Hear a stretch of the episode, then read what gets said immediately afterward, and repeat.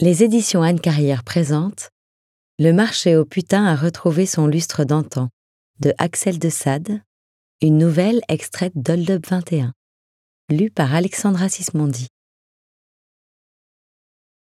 Je le sais, 217 arrivera à l'heure précise. Elle n'ignore pas les conséquences d'une impolitesse, depuis le temps que je l'éduque. Je l'attends devant le Palais Garnier pour la représentation d'Elio Gaballo, un opéra de Cavalli de 3h40. 3 actes, 2 entr'actes. Elle ne s'en doute pas encore, mais il sera moins question d'assister à un spectacle que d'être l'actrice principale de l'opération Garnier, qui se jouera surtout en coulisses. Parce qu'on ne martyrise pas sans raison, je lui raconterai une histoire où ses sens seront sollicités et nourris à chaque instant. Une forme de théâtre immersive, sans applaudissements à la fin, mais avec une jouissance en guise de standing ovation. J'incarne un rôle que je connais bien, la dominatrice, maîtresse femme puissante, infaillible, auquel s'ajoutent des traits de caractère, un vocabulaire, des comportements différents des miens en société.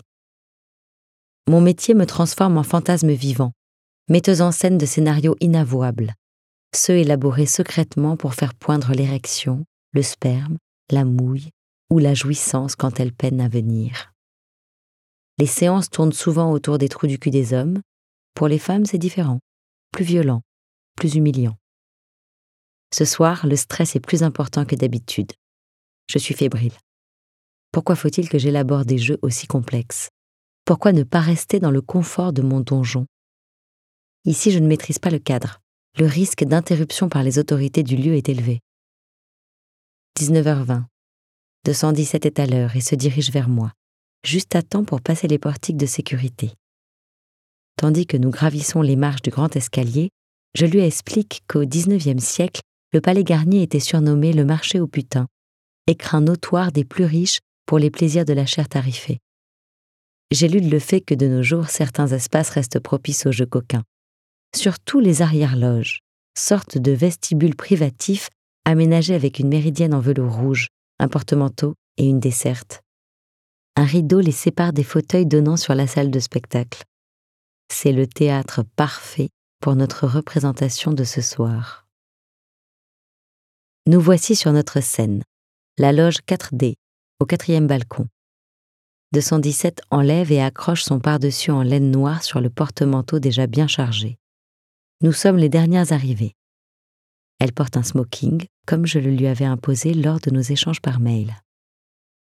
Je lui demande d'aller s'asseoir à sa place et je reste dans l'arrière-loge pour vérifier qu'une amie, membre du personnel de l'opéra, a bien apporté mon donjon portatif, le baiser en ville de la Domina.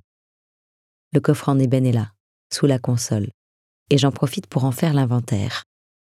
Un plug, 5 cordes dorées, 3 godes de différentes tailles, un vibromasseur, des pinces à seins, un bandeau en satin noir, une robe noire, des porte-jartelles, des bas-coutures, une paire d'escarpins, une perruque de cheveux noirs coupés au carré. Et évidemment, des capotes, du lubrifiant, des mouchoirs en papier, des gants noirs en nitrile, des alaises jetables. Je glisse plug et gel dans un petit sac en tissu et dépose le tout sur la desserte. Après avoir rejoint ma place, je constate, comme je m'y attendais, que nous ne sommes pas bien placés, au 2e rang. 217 est au milieu d'une rangée de 3 fauteuils et moi à sa gauche. Devant nous, les 3 sièges sont occupés et nous obstruent la vue. Je mesure sa déception. La loge 4D est située tout à gauche de la salle en forme de fer à cheval, si bien que la scène est très peu visible. On n'en perçoit que la moitié, tout au plus. Croit-elle vraiment qu'elle a payé plusieurs milliers d'euros pour une simple représentation dans un perchoir sans vision sur la scène ? Un peu de jugeote. 217. Elio Gaballo ne constituera que la bande-son d'un spectacle dont vous êtes l'héroïne. La loge est silencieuse. Personne ne parle. J'ai toujours le trac. Vivement que la représentation commence. Ainsi, mes peurs s'évanouiront et feront place à l'adrénaline de l'action. On ne passe pas en un instant d'un état de personne civilisée à celui de sadique débridée et perverse. Le corps et l'esprit sont des instruments de musique qui nécessitent d'être chauffés pour donner leur pleine mesure. Les 3h40 permettront cette progression en douceur. Les lumières de la salle s'éteignent enfin. Le chef d'orchestre arrive, le début du spectacle est imminent. Un personnage androgyne vêtu d'un imposant manteau or et pourpre s'avance dans la fosse silencieuse de l'orchestre philharmonique. Les musiciens se lèvent pour l'accueillir, puis se rassoient pendant qu'il gravit un escalier pour monter sur la scène. Le silence est total. De dos, il tire lentement un fil invisible entre ses doigts, puis agite les bras à la manière d'un chef d'orchestre. Une musique baroque s'élève en même temps que s'intensifie une arche de lumière dorée. Apparaissent une galerie de sujets tout droit sortis des mondes engloutis, un dessin animé futuriste des années 1980. Des soldats Playmobil crient « À mort Héliogaballo !» au dictateur qui s'avère être le personnage pourpre. Il domine la foule. À la fin de l'ouverture, tout ce petit monde se retire. Seul reste un homme et une femme en habit d'inspiration grecque qui se déclarent un peu niaisement leur amour. Le chanteur me fait penser à Charlton Heston, en moins charismatique. À l'arrière-plan, un ange humain d'un érotisme subtil accroche mon regard. S'ensuit le retour sur scène d'Héliogaballo. Une voix aiguë sort de son corps, surprenante. Cela ajoute à son androgynie. Il est entouré de jeunes et faibles assis dans des positions lascives, lui, le glaive fièrement dressé sur son entrejambe. Je suis impressionnée par l'audace de la mise en scène de Thomas Joly. Mais il est temps que notre représentation débute. Je chuchote à l'oreille de 217 qu'une surprise l'attend sur la desserte de l'arrière-loge. Elle se lève précautionneusement pour ne pas déranger l'assistance. Je suppose qu'elle trouve le sac en tissu qui contient le plug en silicone de la taille d'un œuf, ainsi qu'un petit flacon de lubrifiant et 2 enveloppes noires. Dans la première, sur un carton également noir, il est écrit à l'encre dorée « Pour arrêter le jeu, prononcez distinctement cette phrase. Le marché au putain a retrouvé son lustre d'antan. Si vous ne pouvez pas parler, baissez la tête et secouez-la de droite à gauche doucement. » Sur le second carton, « Mettez-vous à 4 pattes et insérez le plug ici et maintenant. Ordre de votre maîtresse. » 217 revient s'asseoir, le visage un peu rouge. J'en déduis que la mission a été effectuée avec succès. Mais j'en aurai le cœur net à l'entracte. Je la laisse momentanément se replonger dans l'intrigue du spectacle. Héliogaballo et ses 2 conseillers élaborent un plan pour séduire Flavia Gemira, la femme en costume grec. Je glisse ma main sur la cuisse de ma cliente. Un geste assuré lui fait comprendre que ses jambes mériteraient d'être un peu plus écartées, de ne pas avoir peur de manspreader. Je la caresse et pince sa peau à travers son pantalon. Mon action se double à droite de l'intervention d'une main étrangère mais néanmoins complice. 217, déconcertée, tourne la tête vers moi en quête d'un signe rassurant. Je la regarde droit dans les yeux, impassible. Elle tente de refermer les jambes, vaine tentative car 2 mains l'en empêchent. Elle commence à comprendre que l'intruse fait partie de la mise en scène et, par conséquent, que sa gêne doit laisser place à l'acceptation de sa condition d'objet. Se doute-t-elle qu'elle est l'unique proie de perverse ? Cette pensée m'excite. Lambeau de ma vie sexuelle d'avant. Maintenant, je me sens asexuelle. Cela se traduit surtout par une absence de libido, d'envie, de fantasme. Je ne regarde pas non plus de porno. Je me masturbe rarement, peut-être une fois par mois en moyenne, peut-être moins. Après le travail, lorsque je rentre chez moi, je n'ai qu'un désir. Être tranquille pour assouvir mes seules envies, rarement sexuelles, souvent flemmardes et solitaires. Me lancer dans une partie de jambes en l'air débridées, surjouer la salope, feindre le paroxysme du plaisir, je passe mon tour. Un comble dans l'imaginaire collectif pour qui l'exercice du travail du sexe est synonyme d'hypersexualité. Hormis les collègues, personne n'accorde de crédit à mon asexualité. Lorsque je la confesse, je surprends et fais sourire. Mes partenaires s'imaginent que ça va être le festival du cul, me transformant en maître étalon de leurs compétences sexuelles. Quelle leurre ! La sexualité est avant tout une connexion charnelle et spirituelle entre 2 êtres humains. Le ruban en satin noir qui vient couvrir les yeux de 217 me sort de mes divagations. Les 2 mains qui lui caressaient l'entrejambe sont bientôt suivies par une nouvelle paire de mains venue de l'arrière. Elle dégrafe le nœud papillon, puis déboutonne lentement sa chemise blanche. Les doigts viennent danser sur le torse, et puis se focalisent sur des tétons percés qui durcissent peu à peu. Dans les mains d'un Shiva obscène à plusieurs bras, 217 ne reste pas insensible. Son entrejambe manifeste physiquement son excitation. Je me saisis de son bras gauche et le fais passer lentement derrière sa chaise. Ma comparse à sa droite fait de même. Une paire de menottes de doigts vient emprisonner ses pouces dans ses cercles d'acier. Désormais, le buste de 217 est maintenu bien droit sur son fauteuil d'artiste, les seins en avant. Je me pose la question de la discrétion de notre scène. Est-ce que les spectatrices des loges qui nous font face ont remarqué notre manège ? Il me semble distinguer une tête dans un axe différent de celui des autres. Cette voyeuse put montrer notre jeu si nous étions dans un cadre dédié, mais son visage fantomatique nous fixe pendant de trop longues minutes, pourvu qu'elle ne nous dénonce pas et se contente d'apprécier ce qu'elle voit. Le stress qui avait disparu remonte en flèche. Je savais que l'opération Garnier ne serait pas une mince affaire. Mais si le jeu devait s'arrêter maintenant, je ne suis pas sûre que ma cliente serait à ce point compréhensive. Fort heureusement, la tête reprend la direction de la scène. Je peux lancer la suite des opérations. Mes complices du premier rang entrent en action. Elles se baissent pour se saisir délicatement des mollets de 217, défont ses lacets, enlèvent ses chaussures de ville, puis ses chaussettes noires. La voilà pieds nus, prête pour une de mes tortures préférées, le chatouillement. Cette pratique ne s'inscrit pas dans la douleur, mais dans l'endurance de sensations électrisantes, de frissons et de spasmes qui, à la longue, deviennent violents. Le rire, parfois à outrance, provoque un essoufflement pénible, qui a toute sa place dans les jeux de contrôle de la respiration. Parfois, les chatouilles provoquent aussi une incontinence humiliante, un délice. Alors que les doigts s'agitent à vive allure sur la plante de ses pieds, 217 tressaille de tout son corps. Je lui chuchote à l'oreille que sa maîtresse ne veut pas qu'elle bouge ou émette le moindre bruit. Je ne veux pas être perturbée pendant le spectacle. L'immobilité est ici requise, contrairement aux habitudes. En effet, j'ai pour coutume de commencer mes séances en rappelant que le BDSM est une danse à deux, où chacun des protagonistes est actif dans sa posture. J'initie une action, et j'attends une réponse pour qu'un dialogue des esprits et des corps s'instaure. Cela passe par le mouvement, les expressions faciales, les sons produits.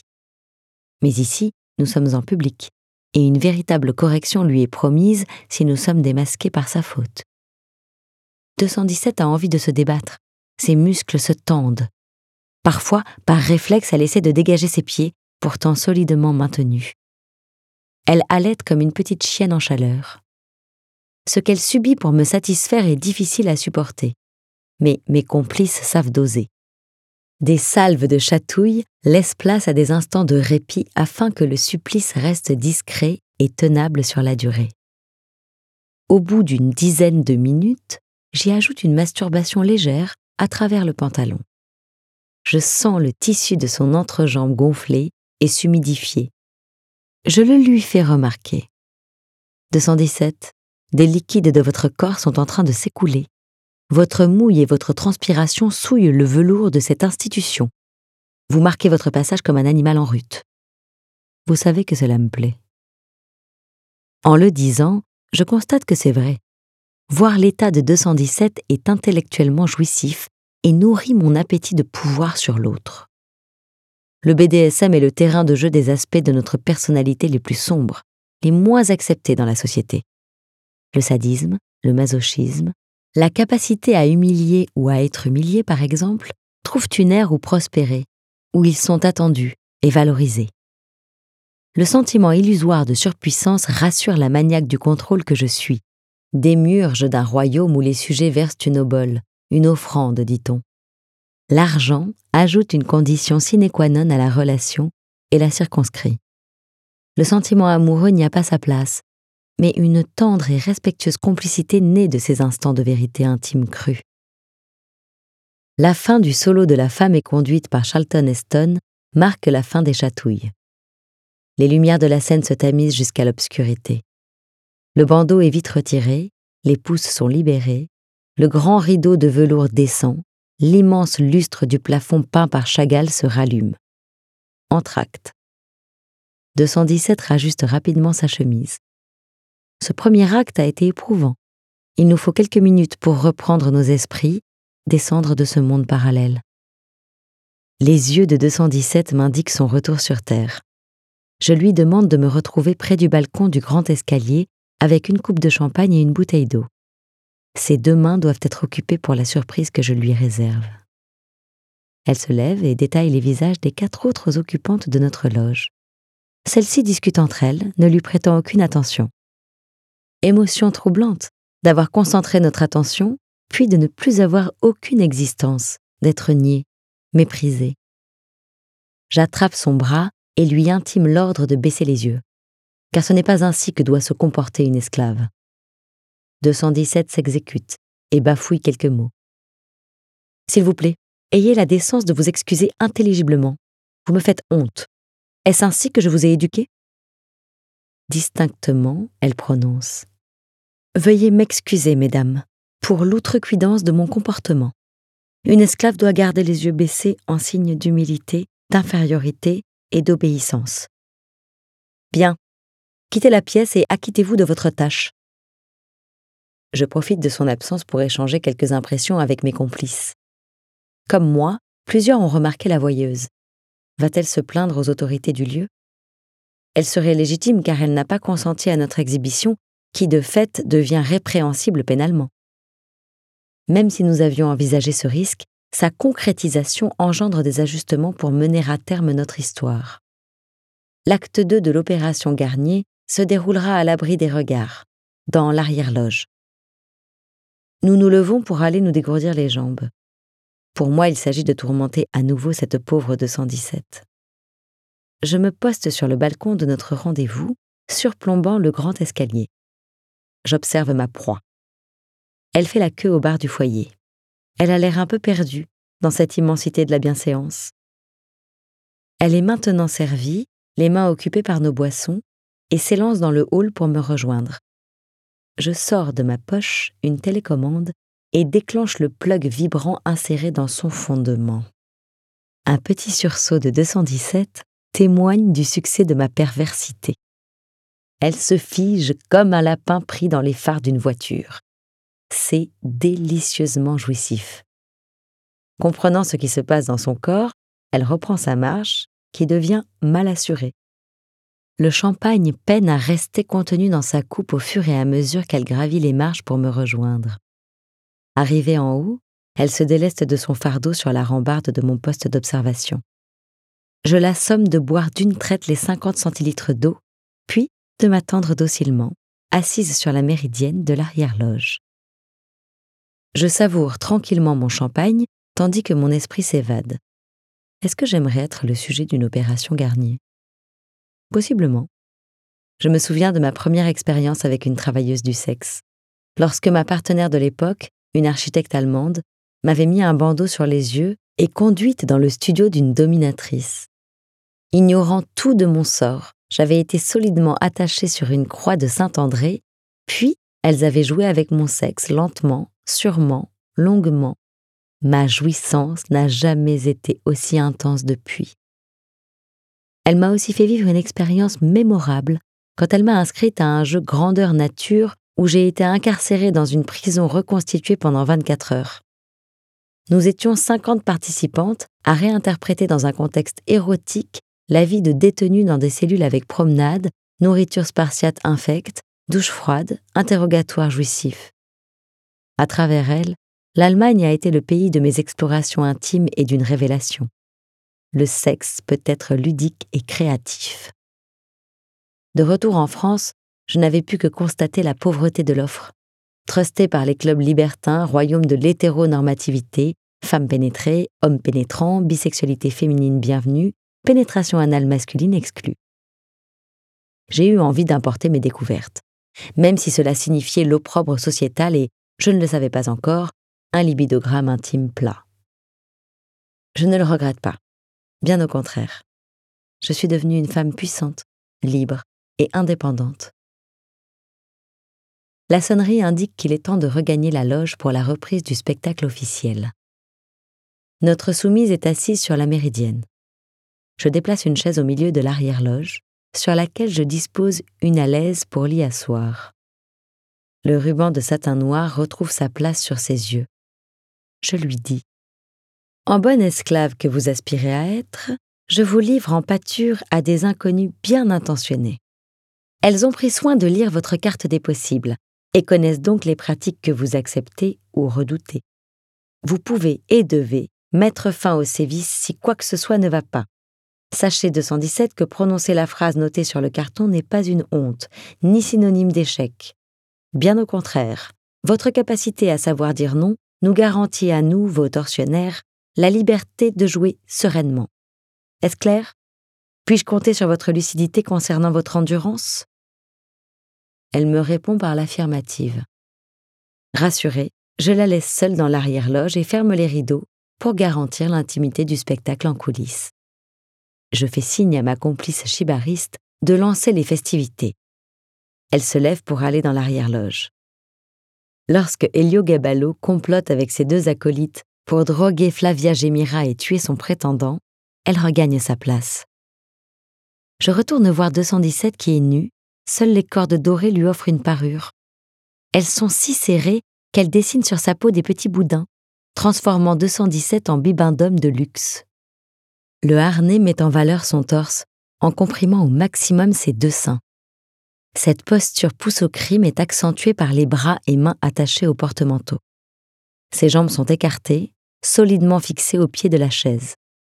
Son visage est obstrué par des lacets qui passent sur le ruban noir et sur la bouche, le transformant en cri de Munch rayé. C'est une véritable œuvre d'art pornographique.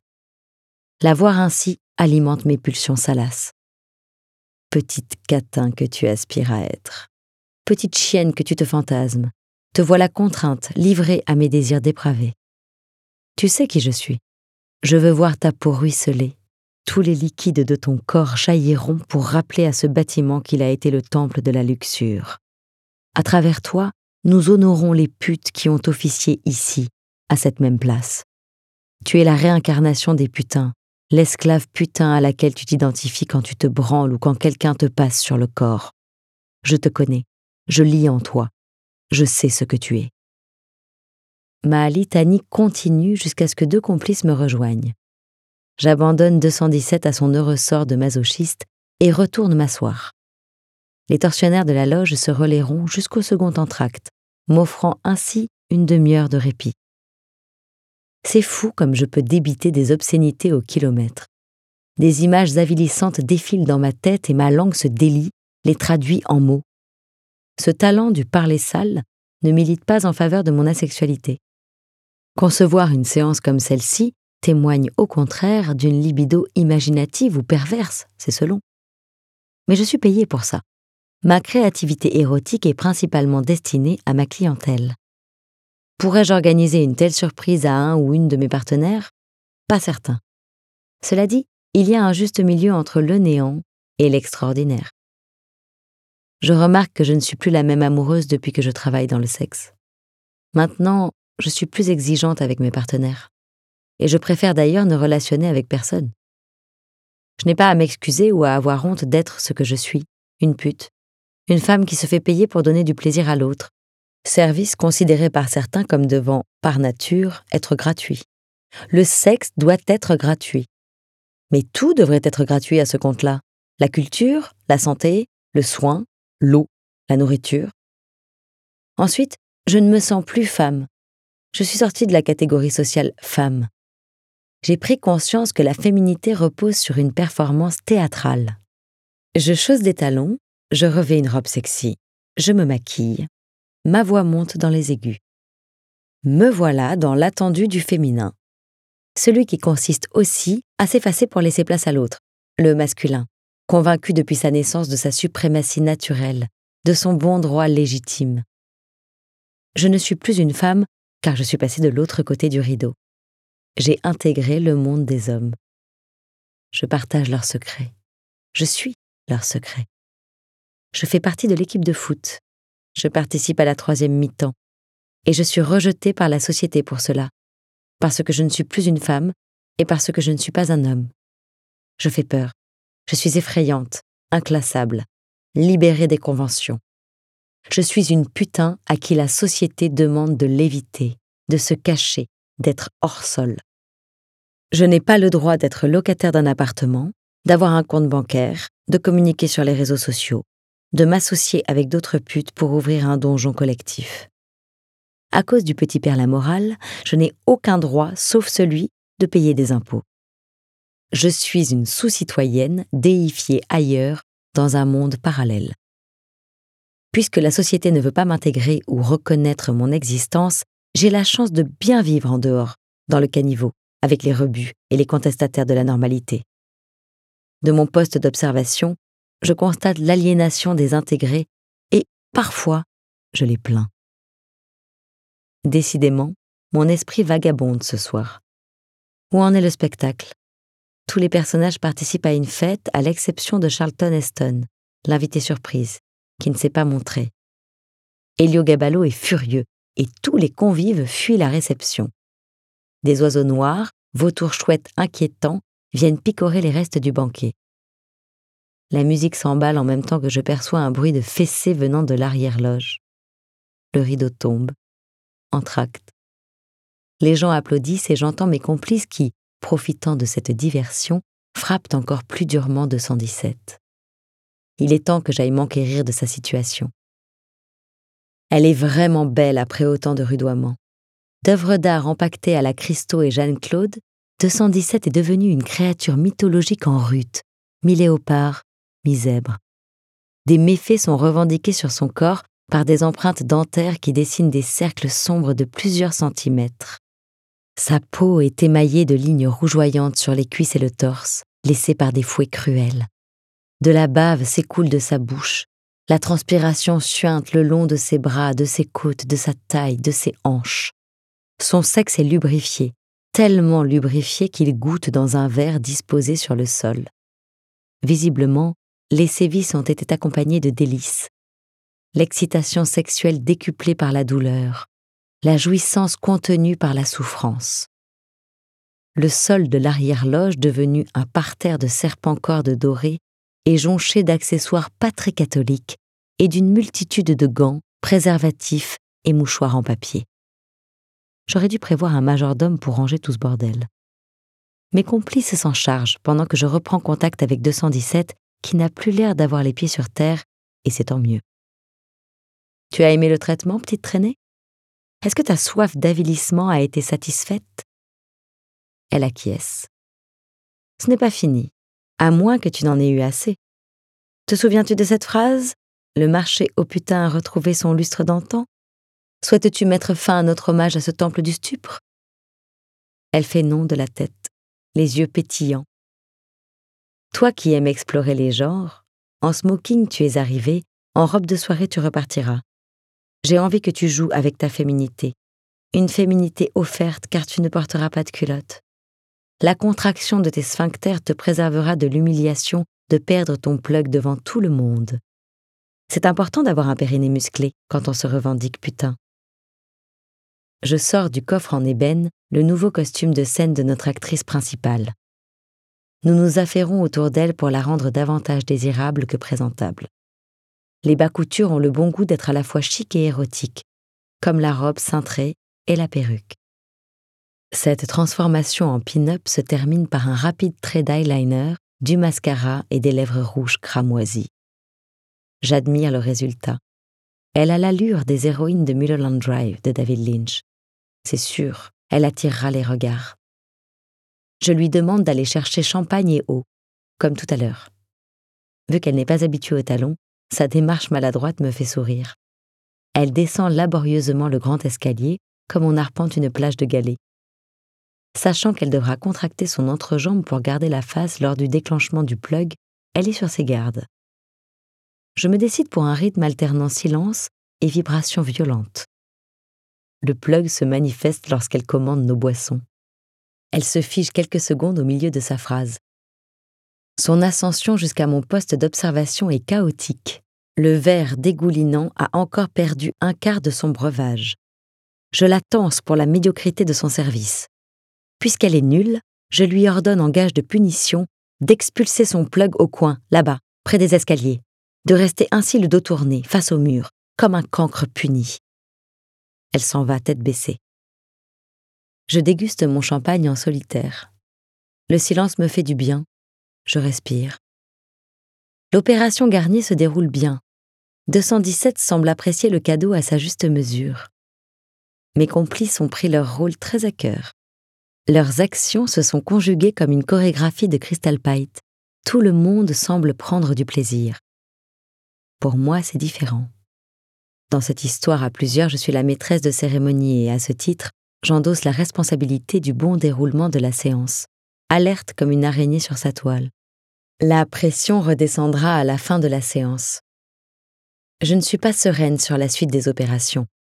Même s'il a été élagué, le dernier acte de notre jeu se déroulera au vu et au su de tous, dans la salle.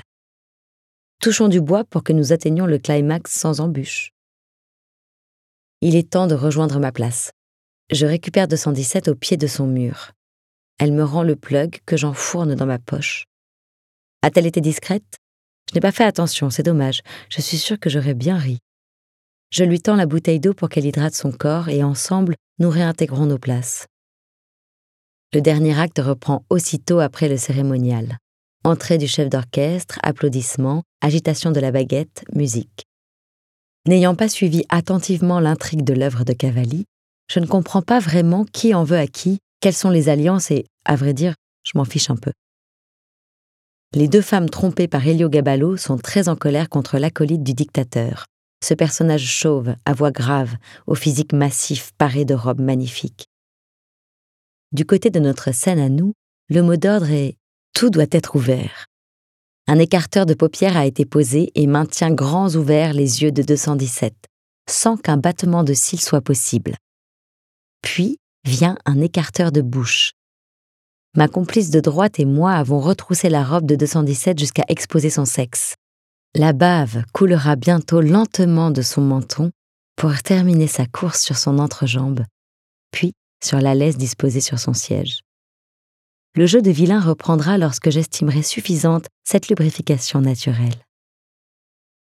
Sur la scène du spectacle officiel, un militaire doté d'une voix de fée clochette, frère et amant des deux vengeresses, accepte de tuer le dictateur pour restaurer leur honneur bafoué.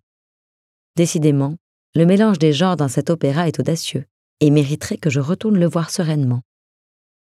Pendant ce temps-là, un petit affluent de larmes s'est constitué sur le visage de 217 et rejoint une rivière de salive, le tout s'écoulant lentement sur une mer poilue.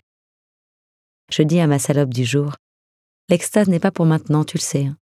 J'aime allumer ton feu, l'entretenir doucement pour te pousser à me supplier de t'entreprendre plus sauvagement. » Alors que je suis à nouveau dans une logorrhée salace, mon regard est attiré par la loge d'en face.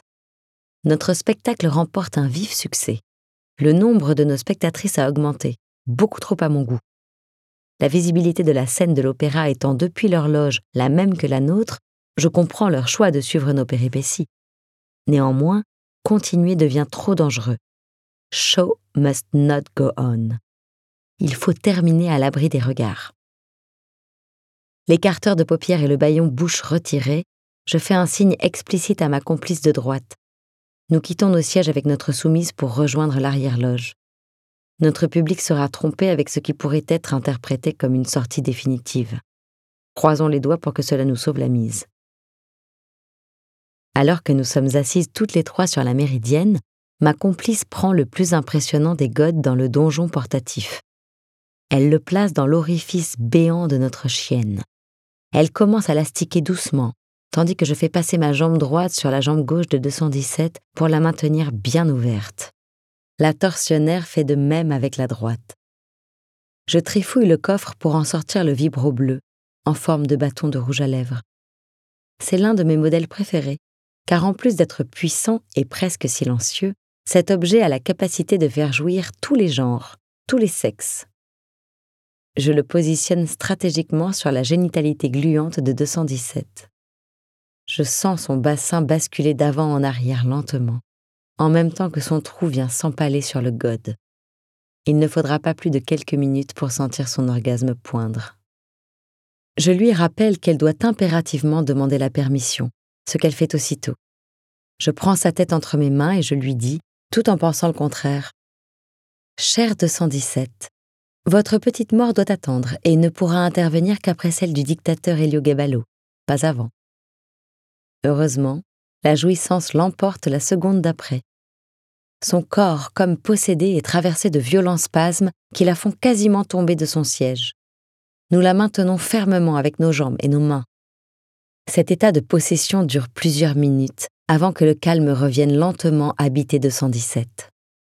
Ma complice récupère les objets de plaisir pendant que je prends dans mes bras ma cliente pour qu'elle se réhumanise, retrouve lentement le chemin de notre univers. Son visage est hagard.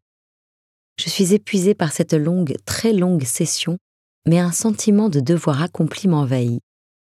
Cette séance était exceptionnelle, certes, mais je ne me lancerai plus dans des rendez-vous tels que celui-là. Trop d'énergie et de stress.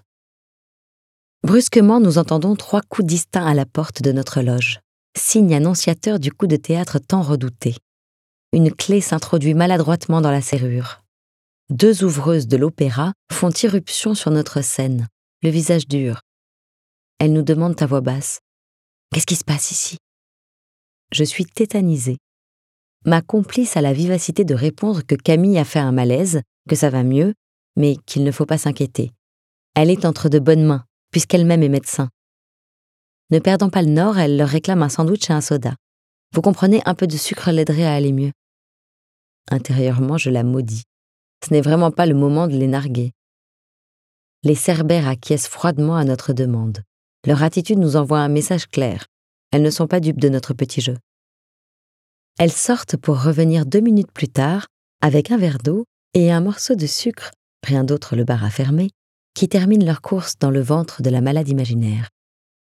Je regarde ma montre, la fin est proche. Héliogabale va bientôt rendre l'âme. Ceux qui s'aiment pourront enfin se marier, et moi, je pourrai bientôt rentrer me reposer. 217 a revêtu son masque social. Nous sommes éreintés.